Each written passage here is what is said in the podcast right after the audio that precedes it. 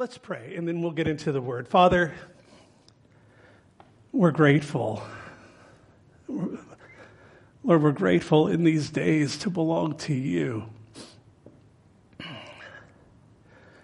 none of us saw this. None of us would think about it. But, but Lord, we see that as we are in these last days, that, that this is a, a major birth pain. This is a major contraction that has gone throughout the whole planet. And, and we're, we're just amazed as we look out as students of your word and we see the things that were spoken 2,000 years ago, way beyond that, coming to pass. And so, Lord, uh, we pray together as a church, as believers, as a body, that you would have your way with each of us individually, that you'd have your way with us as a church, and Lord, that you would just show the importance, the critical importance of what it is to belong to Christ in these days. So, Father, we commit this time to you. We pray that you would work, that you would move, that you would direct this message, and that would be for your glory. We love you. In Jesus' name, amen. Ephesians chapter 2. Last week we looked at, at the end of chapter 1, we looked at priorities, perspective, purpose, and power, the result of which could be peace. Uh, especially the, the, when we looked at the perspective that we need to have, because as our priorities are aligned with His, we're loving Him, loving others. That's what Jesus said was the greatest law, essentially uh, was that as that happens, as our perspective is in place, as we look out and our worldview is from the standpoint of the kingdom, from the standpoint of God's word, from the standpoint of this is real life, and and the rest is not. Yeah, it's these things are this life we're told in the Bible is as a vapor. It appears for a moment and then it's gone. And yet, what we make of this life, what we do in this life, is all important, uh, especially when it comes to Jesus and whether or not we have let the weight of our lives down on Him. Because I'll tell you, folks, there's a lot of weight there right now. And if you don't have Jesus, then you're going to bear that weight yourself. And that's not what God designed man for. He wants to shoulder the burden. Anyway, we looked at the, the perspective and, and looking back, we looked at Romans chapter 8. We looked at Matthew 24 where he spoke of these birth pangs. We spoke, he spoke of travail, of, of sorrows. And, and as we've looked at that, we've seen that our perspective needs to be a heavenly one, looking at the events that are around us through the lens of God's Word and His Holy Spirit. And as we have that perspective, we understand that our purpose is all important. Again, our purpose is to know God, to know Him more, to, to be conformed to His image, to understand that suffering is part of this life, that trials are part of what we will go through because He says, in the world you will have, not you might, but you will have tribulation. And we see tribulation coming upon the world in, in ways that, again, we wouldn't have imagined, and yet here we are. I pray that it's for a short season. I don't know. I don't, I'm not a medical guy, but I, I pray that these things will be uh, just something that wakes people up and that we can resume our lives. The point is, and what we looked at in, in having a perspective on this, is that we live in a broken world.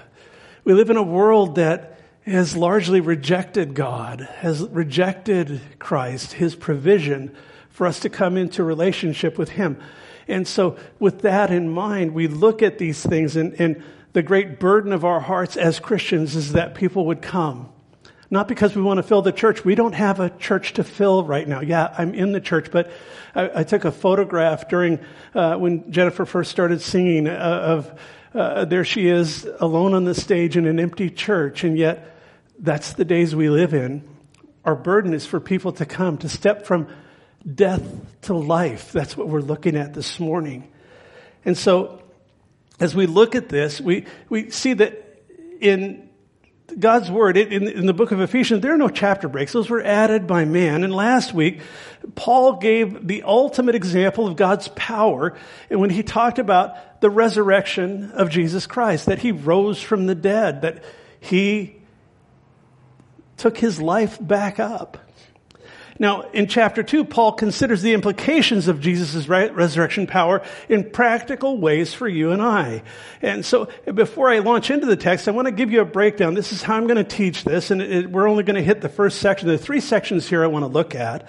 Uh, first is the need for reconciliation in verses 1 through 3. That's what we'll cover today, uh, the Lord willing. And we're going to look at the life of a Christian from death to life. I mean, we look at it in the natural realm of, of going from life to death, but we live in an upside down kingdom and what God's will is, is for people to step from death to life. We'll look at that. And then we'll look at in verses two and three, the life of death. How dead people behave. And, and we'll see that such were we prior to Christ. And if you don't know him this morning, you'll identify with the things we're going to talk about, and, you'll have opportunity to make a change to all of that. Uh, the next section we'll look at is the process of per- personal reconciliation to God. The whole theme of chapter 2 is reconciliation, what it is to be reconciled to God. So, the, the first section is the need for reconciliation. The second section is the process of personal reconciliation to God. And that's in verses 4 through 10. Uh, we'll look at the past, present, and future of God's work in us individually, having been reconciled. Uh, and he sums all of that up in verses 8 to 10. So uh, the, the third section we're going to look at is the reconciliation of Jews and Gentiles. And essentially, the Jews were God's chosen people, the people that God established the promises through Abraham, Isaac, and Jacob, the, the fathers of the nation and all that. But Prior to that was when Abraham received a promise from God that through him the nations of the earth would be blessed. That's the Gentiles. That's us. Anybody who's not a Jew is a Gentile. And we'll look at in verses 11 through 22 of this chapter how God has worked the reconciliation of these two groups. Uh, we'll see that there's truly no wall. There's, he says in verse 14 here in Ephesians 2 that the dividing wall between these two groups has been taken out of the way. It's a reference to there was a wall in the temple called the Soreg. We'll get into it when we get to verse 14. But it, it was in the court of the Gentiles, the Gentile could go only so far. And, and this little four foot or five foot high wall was a, a, dividing wall. And if you weren't a Jew, you couldn't go any further. And what Paul is saying here is using that metaphorically to say, that's out of the way. It's not about Jew and Gentile. It's not about slave or free. It's not about male or female. It's about a new creation. And I'm excited for us to get to that. So as we look at the text this morning, uh, we're going to begin with the first three verses, as I mentioned. I'll read through them now, and then we'll go back and take a look.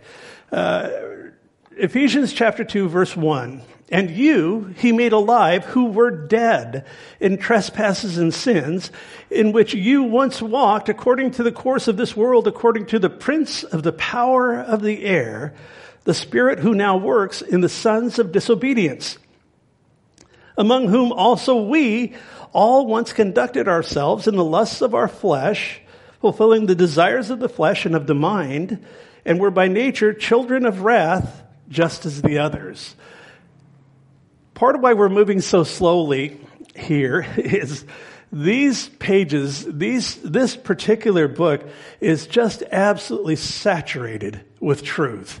There are so many truths. We, I could go a lot slower than this, but there is so much here. There's so much to chew on, so much meat that I want to take the time to look at it. And I want to also bring application because God's word, it's meant to be like a, a well-worn pair of boots. They don't sit in your closet. They don't do you any good if that's the case, but you take them out and you put them on. And, and that's what God wants us to do with His Word, to put it on, to apply it to our lives. So as we look back here at verse 1, at the need for reconciliation for Christians to come from death to life, he says, and you he made alive. He literally gave you life, who were dead in trespasses and sins. The word there, dead, is necros, and it means a corpse. Eh, so essentially he's saying you were a corpse, dead in your trespasses and sins. Well, Pastor John, how does that work?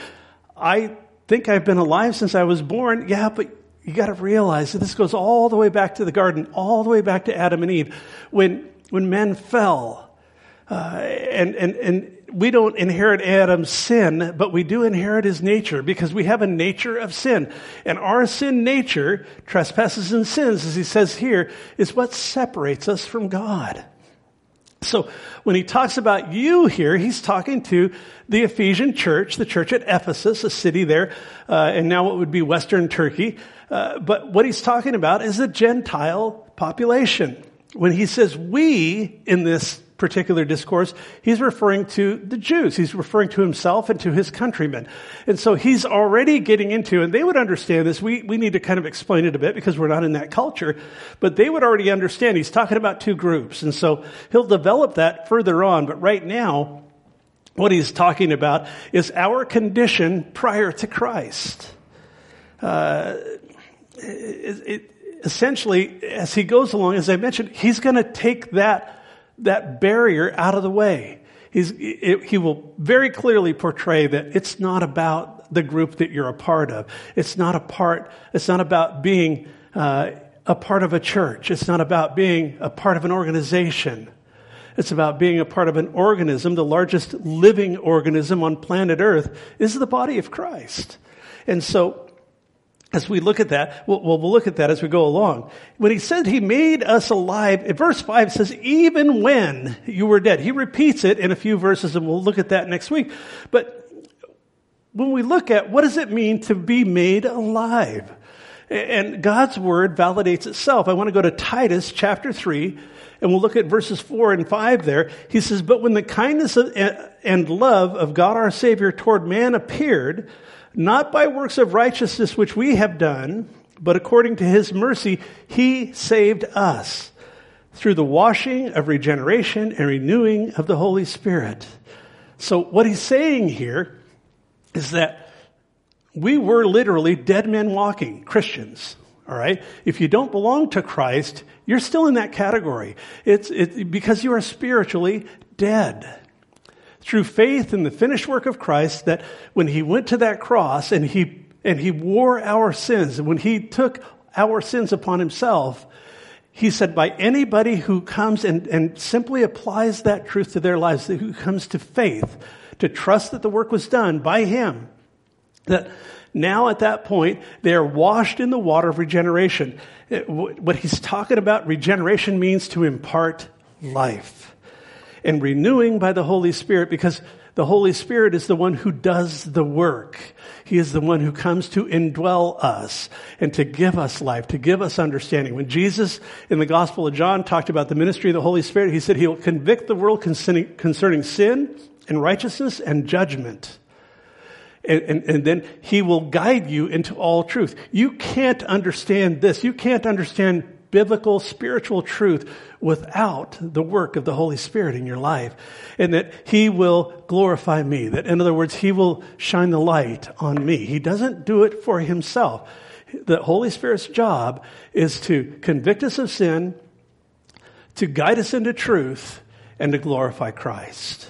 So, that's part of what happens when we are regenerated, when we are given life, when we go from death to life. Now, we're not talking about physical death here. Uh, remember in the Garden of Eden when God told Adam and Eve, He said, On the day that you eat of the tree of the knowledge of good and evil, on that day you will surely die. They ate and they didn't fall over dead, but they did die. Because death, we're told in the book of Romans, spread to all men through that act. And now we have this nature of sin, this nature of death that is part and parcel of this life until such a time as we are regenerated in Christ through the work of the cross. Interesting, if you look at it, uh, uh, I look at, the, the, there's a, some debate over whether man is, it's called a trichotomy or a dichotomy. I'm not going to get into a whole big deal on that. But if, if man is body, soul, and spirit, Some say body and then soul and spirit together. But body, soul, and spirit, that, you could look at man as an inferior trinity. And, and yet God, we know, is a superior trinity, that he is Father, Son, and Spirit. So you have Father, Son, and Spirit here, and, and then man, body, soul, and spirit, led by the lusts of our flesh. And we'll talk about that here.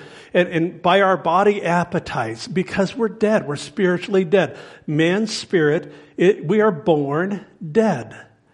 And yet, at conversion, at the moment that I put faith in the work of Christ, there is a flip flop that goes on in that. No longer am I led around in my life by my fallen, by my sin nature, by the nature of Adam in me. Now, that becomes not my dominant nature anymore, because up until that point, our dominant nature is flesh. That's what he talks about here. But after that, we now can walk by the Spirit, walk in the newness of life that he talks about in his word, and that we are now spirit beings. We are now people who are guided by the work of the Holy Spirit.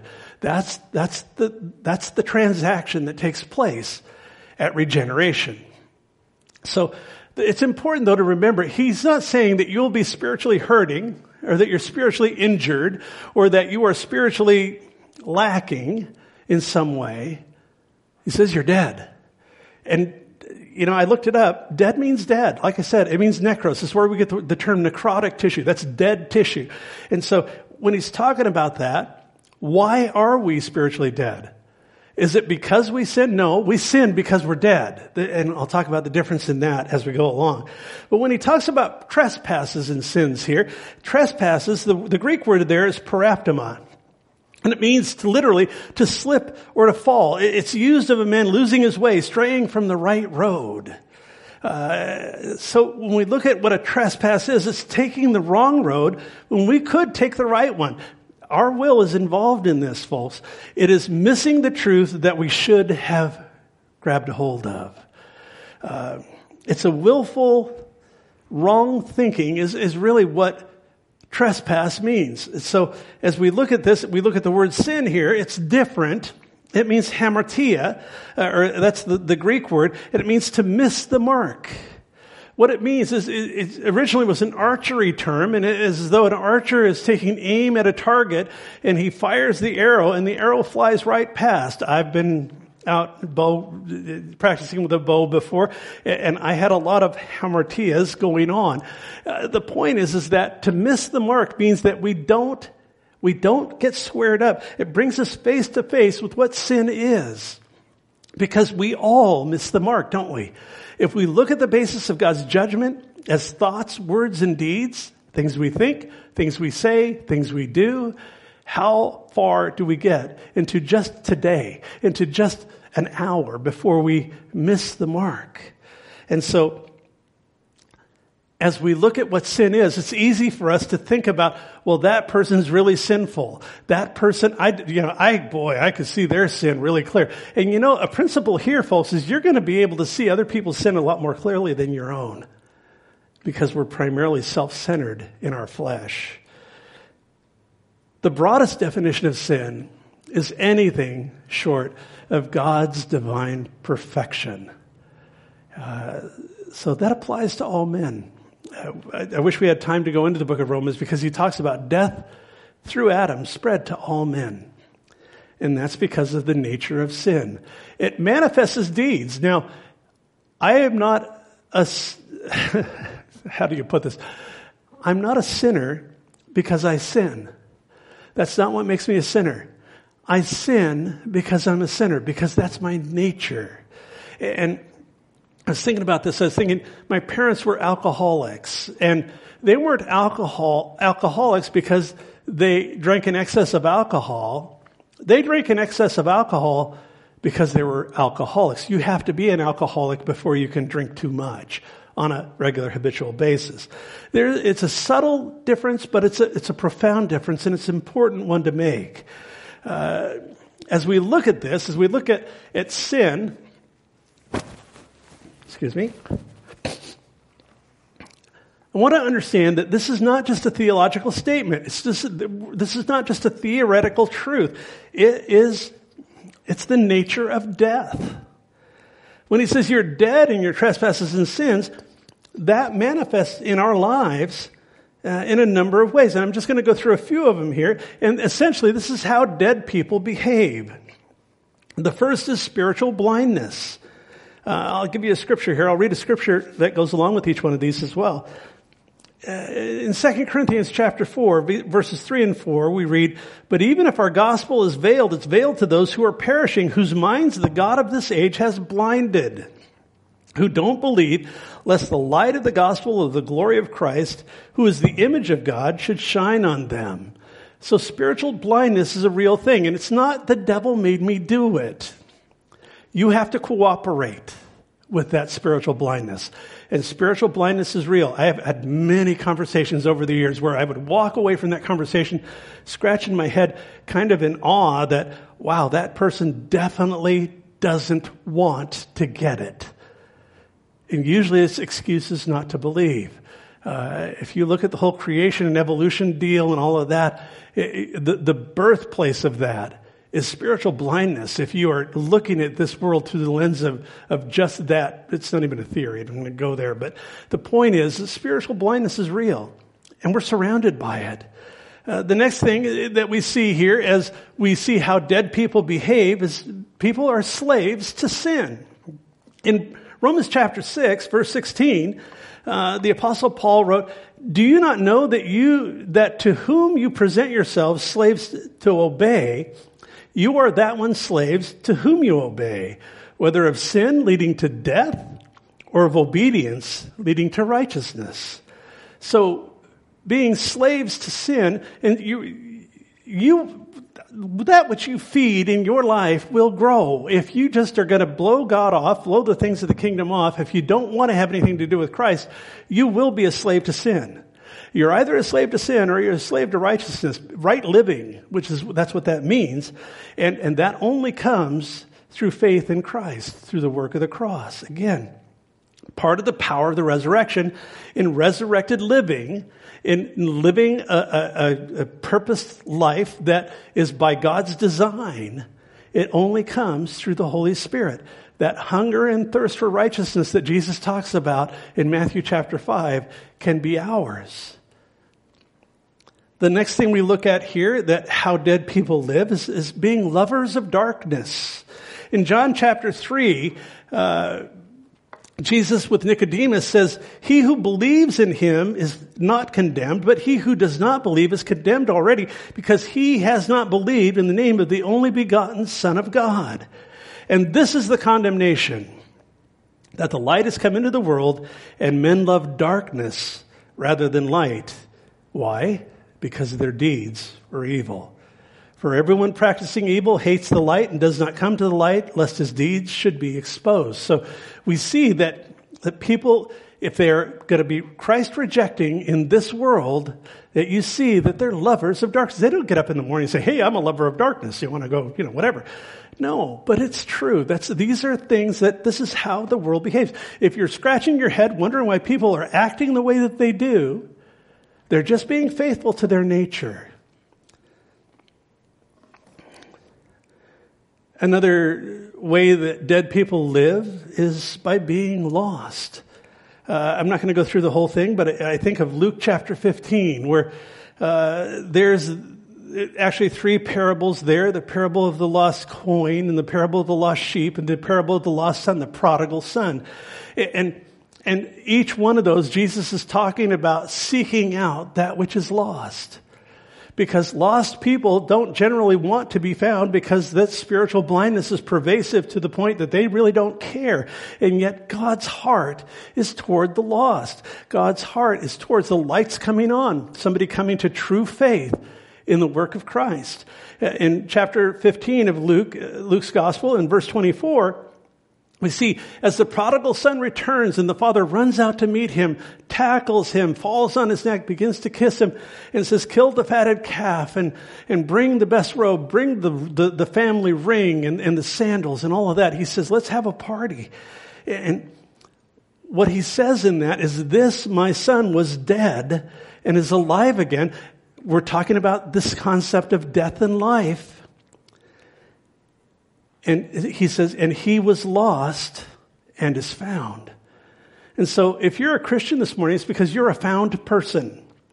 If you're not, the only other option is being lost.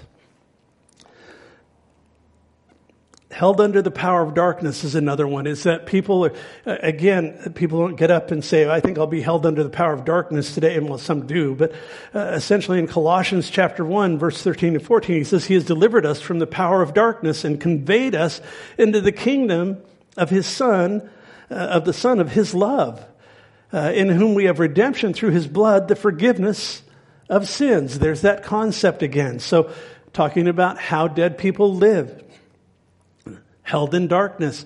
And yet it's Jesus part of what he does, part of the miraculous transaction that he does when we give our lives to him is he conveys us, he carries us from the power of darkness and conveys us into the kingdom of the son of his love. I love the way that's stated there.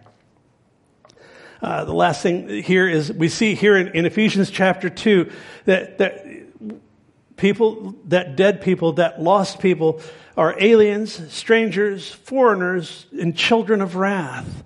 Uh, we'll get there as we go along. So, uh, again, just some examples from God's Word of how dead people live. And I know that sounds like an oxymoron, but it's really not. When you understand that the spiritual realm is the real realm, that this life, again, you gotta have the perspective that we talked about last week. This life is temporary. This life is temporal. We live on a broken planet. We live in a sea of sin. The central idea of sin is failure. It's failure to hit the target. It's failure to, to stay on the road. It's failure to make life what it was capable of becoming. And this definition includes every single one of us. Uh, some of the hardest people to reach uh, it's been my experience, are people that think that they're there because they're good, moral, upstanding people. And yet, when you look at God's definition of sin, you see that, that nobody gets off. That, that condemnation did spread to all men. You can't be good enough in yourself. We'll look at that further as we get into the, the, the fact, the reality that we're saved by His grace, not because of what we've done. But the point is, is that we live in a sinful world, and as redeemed people, there's a difference.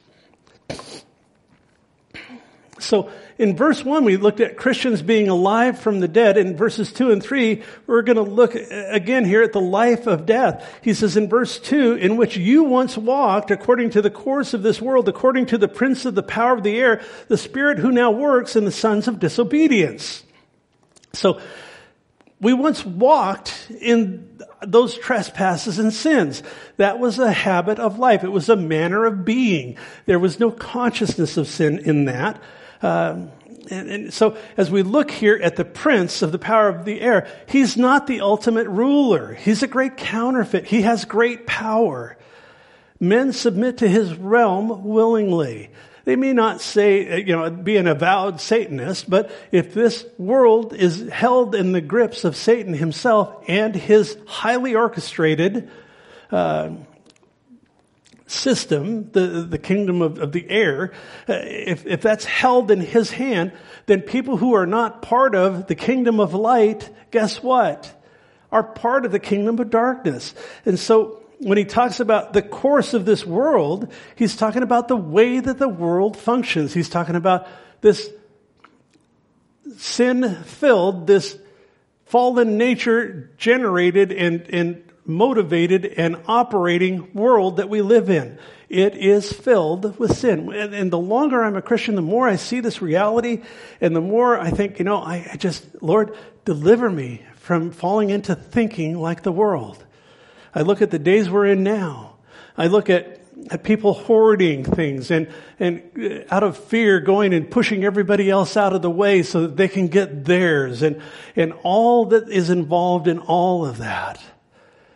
And it's sad. It, it's, it's tragic for some that are not able to get supplies now because uh, other people came in first. We were at Walmart a, week or so ago, a week and a half ago, and the guy said, Yeah, we got three cases of hand sanitizer in when we were asking him about running on groceries and all that. And he said, and we ended up having one of our, our women walk around with a case handing out one bottle at a time because the minute we set the box down, somebody came and took the entire box and took it off to the cash register. It's people being motivated by fear and, and being predisposed to sin because it's a nature. It's, sin is a nature that manifests in deeds.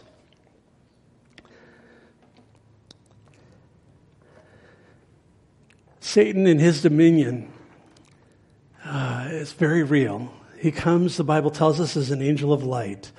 Uh, there are so many things that pull for our attention that that that want to reach out and grip us.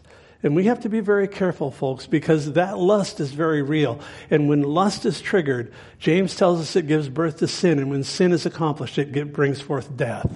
And so as we understand that we are functioning, that we are living in a fallen, broken world, that, that Satan is still at the helm in, in, in, this world, that we don't have to live that way. We don't have to be a part of this. The Bible tells us that we are in, but not of, the world. When he says you once walked, uh, we look at the Bible refers to that as our as the old man the, the, the, the one who was in existence up until being regenerated by the Holy Spirit, that we were crucified with Christ at our conversion. We were set apart and we're called to live set apart.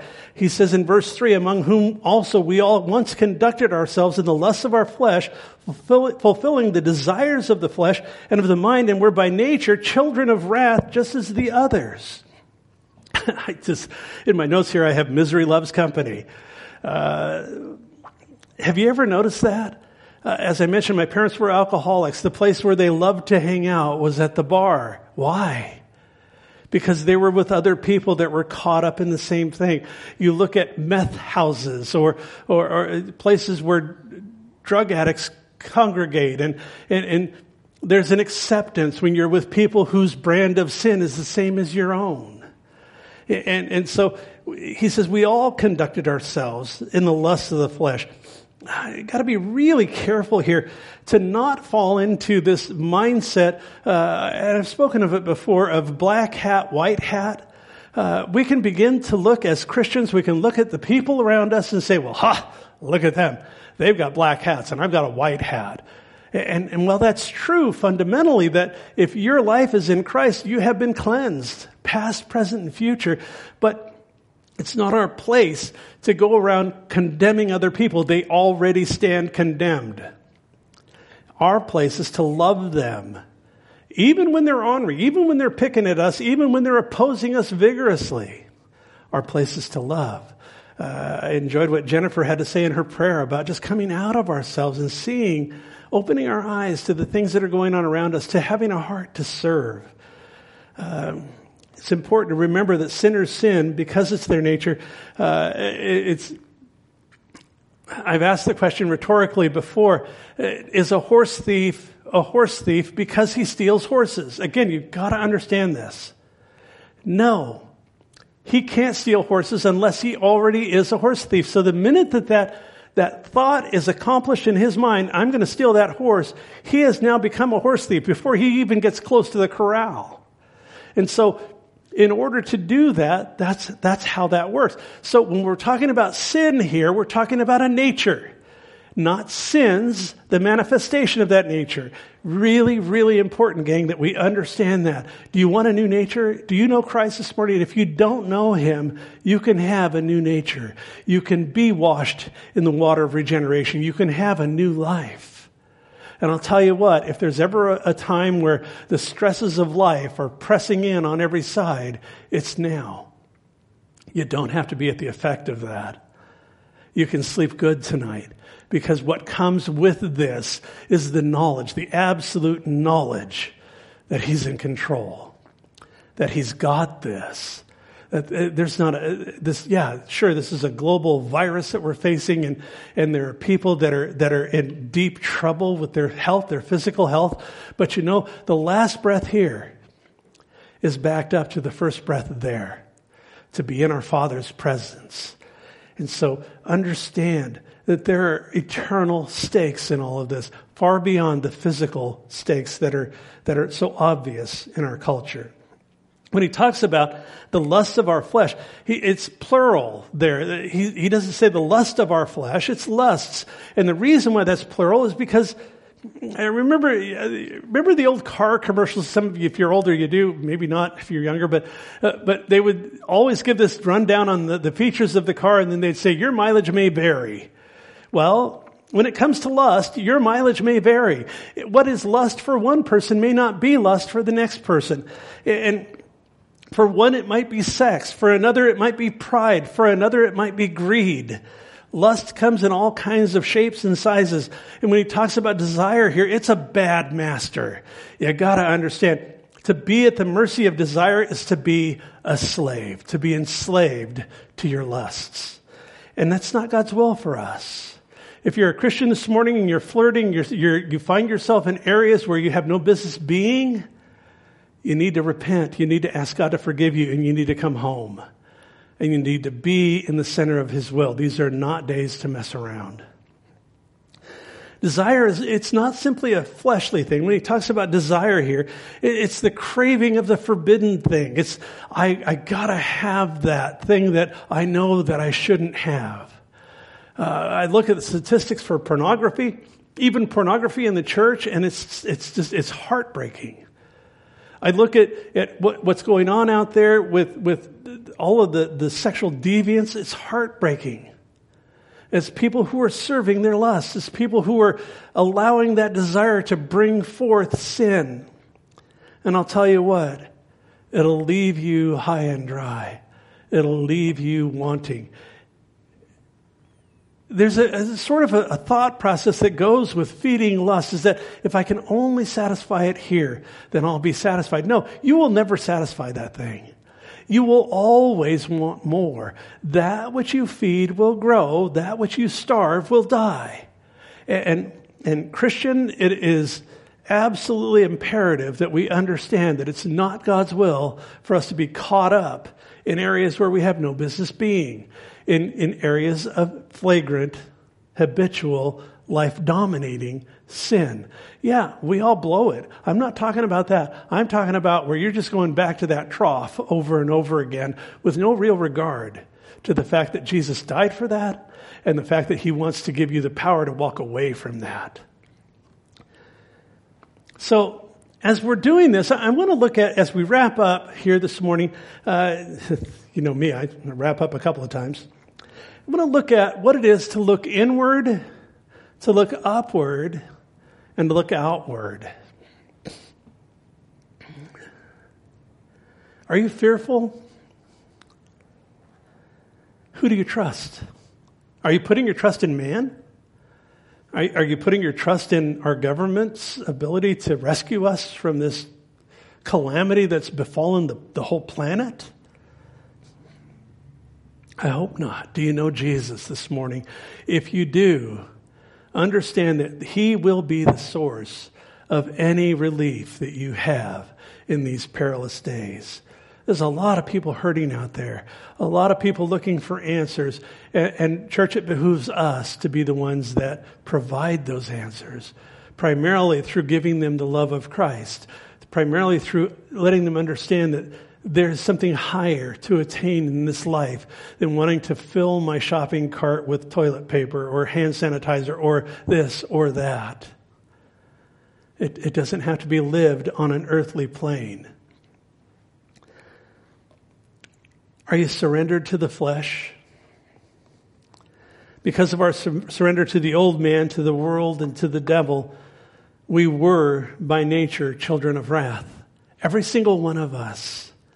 The question is, is are you living there now or have you taken care of that? I want to encourage you, turn from your sin, give your life to Christ. Let him come in and set up housekeeping in your life.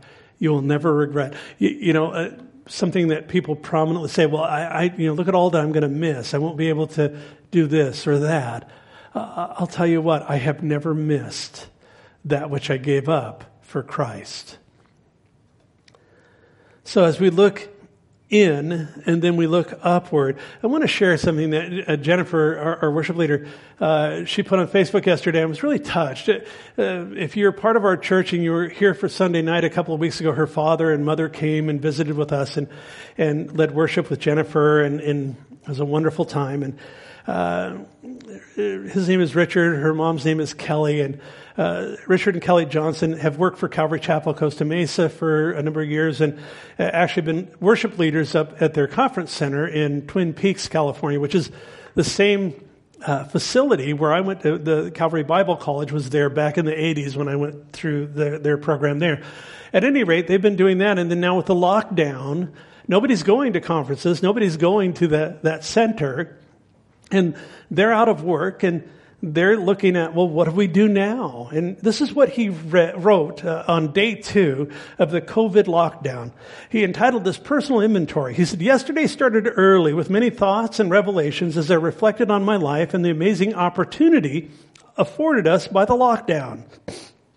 Kelly and I spent the first half of the day just talking about things we never find the time to talk about. It started out a little rough as the thought of life change and what has become our norm was a bit overwhelming. And folks, I know for many of us, it can be overwhelming. The longer we talked, we began to look at things differently. Phrases began popping up in our conversation. Uh, in, in, in, a perfect world, we would do this or that. If we had the time, we would, fill in the blank. Uh, we wish we had the time to. And again, he leaves these open ended.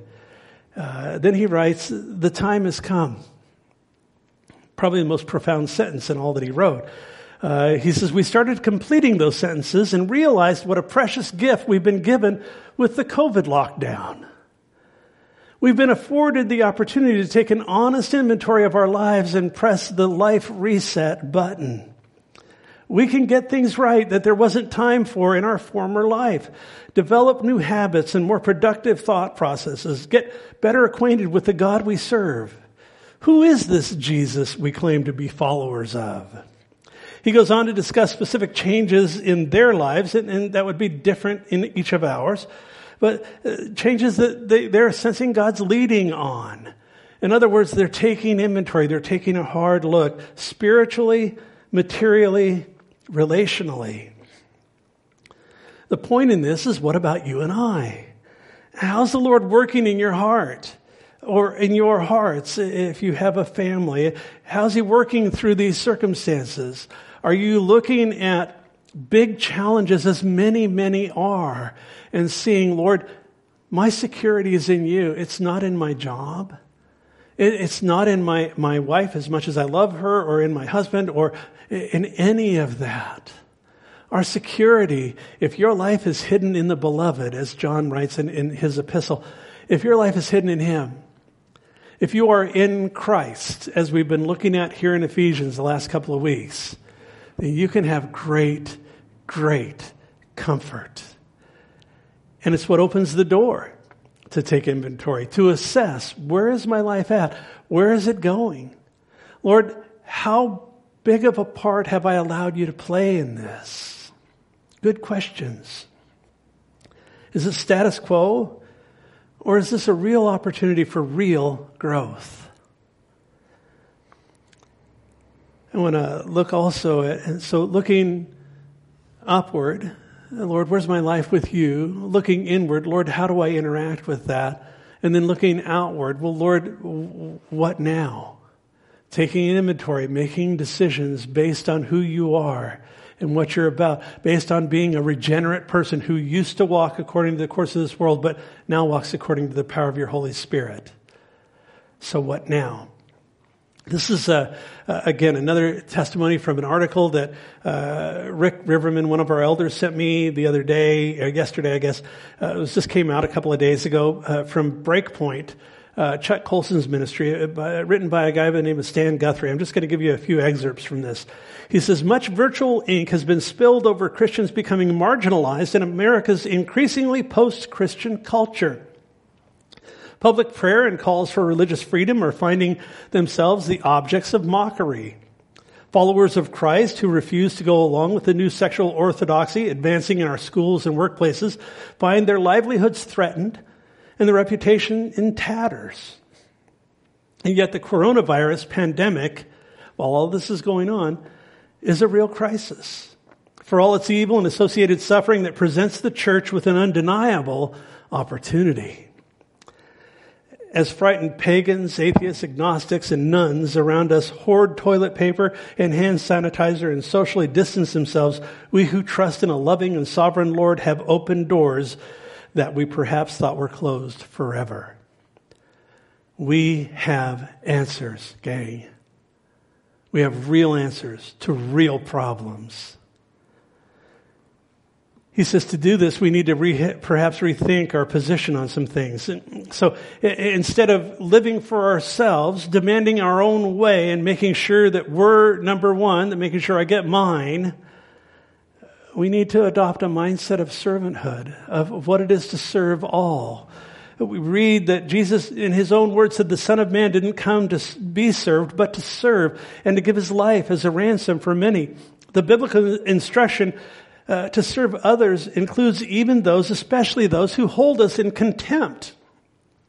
I think about John chapter 13 where Jesus wraps himself with a towel. I've mentioned this many times because it's such a profound passage on what leadership, on what servanthood, on what Christianity is about. He wraps himself with a towel and he bends down and he washes all of his disciples' feet. And he says, I've done this as an example for you that when you go out there, that you understand that your position is to go low. A servant's not greater than his master. I've done this to you. Now this is how you need to interact with others. I want to make sure that you understand that when he washed those guys' feet, Judas was still in the ranks. I can only imagine the eye contact that went between the Lord and the man who was about to turn him in, to deny him and, and to betray him. As Jesus washed Judas's feet, wiped the dirt off onto his own apron and, and clothing. It's important that we understand that we need to move away from the black hat, white hat, and understand that these are people for whom Christ died. It's important to understand that there is a divine responsibility that comes with facing this crisis. Uh, one of the things that, that he writes here, he says, for starters, let's check on our neighbors and find out what they need. Bring them food and supplies and encourage them in the name of Christ. There are safe ways to do that, guys. Of course, we want to be mindful of, of the last thing we want to do is, in the name of helping someone, become carriers of this awful disease and spread it around. But there are ways. And I'm blessed. I see people in our church beginning to step up and to discover ways to serve others. But there are ways to do that. Uh, part of why we're putting this church directory together is so that we can be in touch with one another. We don't have to be here to have a conversation, to reach out, to say, how are you doing? You're just on my heart. Can I pray for you? Can we pray together? Do you, do you need food? Are you out of work? Is there something going on in your life that I can pray for? Part of why we're putting together this prayer deal for 24 hour prayer is the needs are great and they're growing. It's all part of having the heart of a servant. It's all part of saying, Lord, what about me? How could you use me in this opportunity to be used through the COVID 19 virus, the coronavirus? There are those that are hard hit in this crisis. Uh, what about hourly workers uh, whose paychecks, uh, they're living paycheck to paycheck? Uh, I think about that. I know some that are faced with that. They're faced with, with what do we do now? Uh, what about working mothers with children who are now out of work and, and uh, they're not able to supply their children's needs? What about people that are searching and, and totally dislodged from the things that are going on, totally stressed out.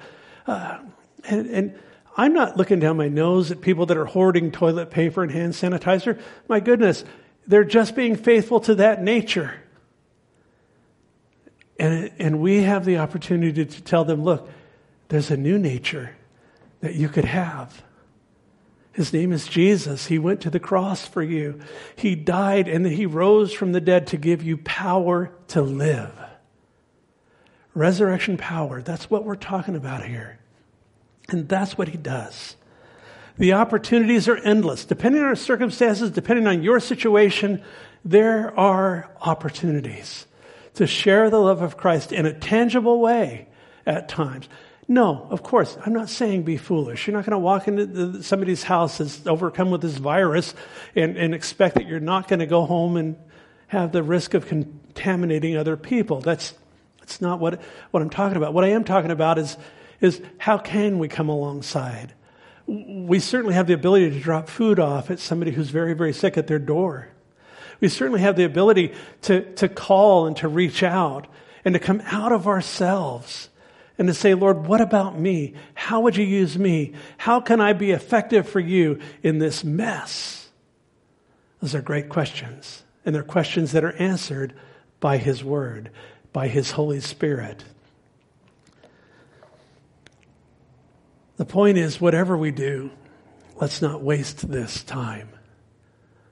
Let's not waste the crisis because people's hearts, I'll tell you what, people go through periods, uh, they go through seasons of being harvestable or not. I've noticed that in my own life, even with my own family. There are times where their hearts are hard. Say, I don't want to, just get away. I don't want to talk about that. I don't want to hear about it. Just be quiet. And I've seen those very same people in the midst of a crisis, in the midst of a, of a significant trial, say, Well, tell me more. What about this Jesus that you follow? That's the point. The opportunities are great and they're endless. Do you have eyes to see what those are? The point is, it's servanthood with responsibility.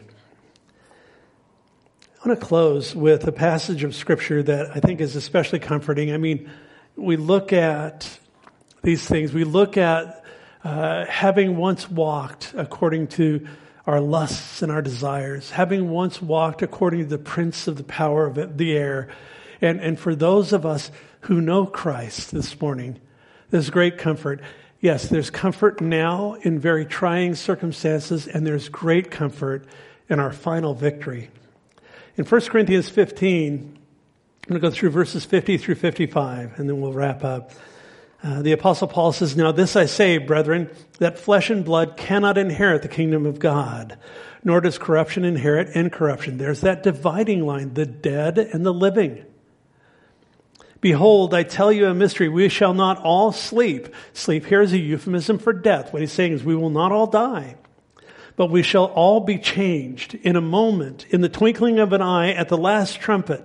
For the trumpet will sound, and the dead will be raised incorruptible, and shall be changed.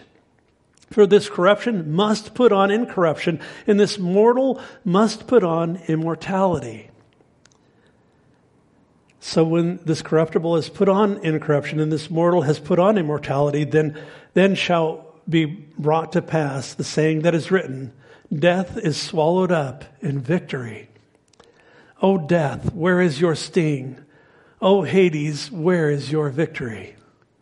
Folks, that victory is ours. It's already been won. It's a matter of availing ourselves of that victory, of walking victoriously in trying, challenging times, of understanding that, yes, there's an old life, and I want to keep that old life the old life, and I purpose in my heart to follow Him. I, and I purpose in my heart that if His Holy Spirit convicts me in an area, I need to give it to Him and not entertain it, not be held as a slave to my own desires. When he talks about this mortal putting on immortality, we have passed from death to life and we can't die. Oh, we might shed this physical body, But when you put on immortality, that begins at the moment of conversion. And you can be walking as an immortal person on this earth for the duration of the time until this body wears out or perishes because of sickness or whatever it is. That we know that we're one heartbeat from heaven. That's incredible news. It's incredible news in the face of the adversity that we see all around us. It's incredible news in seeing questions uh, with our health, questions with our economy, questions with our families. It's incredible news to know that our lives are in the palm of His hand and that nothing, Jesus said, no, nothing, no one can snatch them out of my hand. That, that I belong to Him. And as His child, I have put on immortality. And now as I walk out this life, as I have the heart of a servant, as I look at what it means to serve Him in the midst of really tough stuff, my life can be blessed. I can have peace and assurance in, in, in the midst of craziness. That's what I believe God's will is for our church. Not just our church, but the church. I, I, I wrote a couple letters this week, and in one of them, I put a statement in there. Uh, I don't know if you guys read it or not, but had fun writing it. Uh, but I put a statement in there that that in the midst of adversity, if you go back in church history, if you go back and you look back at at all of the major events in church history, you see that in the midst of adversity, God's church strengthens, we press in, we move forward, and we grow. And the church flourishes in adversity. That's part of his design. That's part of what it is to be a city on a hill, to be a light in a dark world, to be a living person among a lot of dead people. Spiritual life is real. Spiritual blindness is real. Pray to the Lord of the harvest that he sends forth workers into the harvest because the harvest is ripe. And I believe it's ripening, folks. Let's pray. Father, thank you for your word this morning. Thank you, Lord, that your word is sure and accurate and profitable and applicable to our lives this morning. As we've looked, Lord, at what it means to be uh, passing from death to life, not life to death, but death to life, and that life has no end. What a glorious truth it is. What a glorious assurance it is in the middle of difficult days to look at the big picture and to see that with that being the case, that our lives can count for now. Lord, give us wisdom as we reach out. Give us the ability to be discerning. Give us hearts of mercy and compassion. Lord, let us be gracious to one another as many of us are, are kind of thrust together and, and spending time together 24 7. Let us, Lord, glorify you in this time. Let our lives count. And we know, Lord, it's only through your power having the perspective and now having your power, we pray, Father, that you would anoint, that you would guide, that you would direct, and that it would be for your glory. We thank you. We love you so much. In Jesus' name we pray. Amen. God bless you guys. The Lord bless you and keep you. Give you a great day. Let's worship the Lord.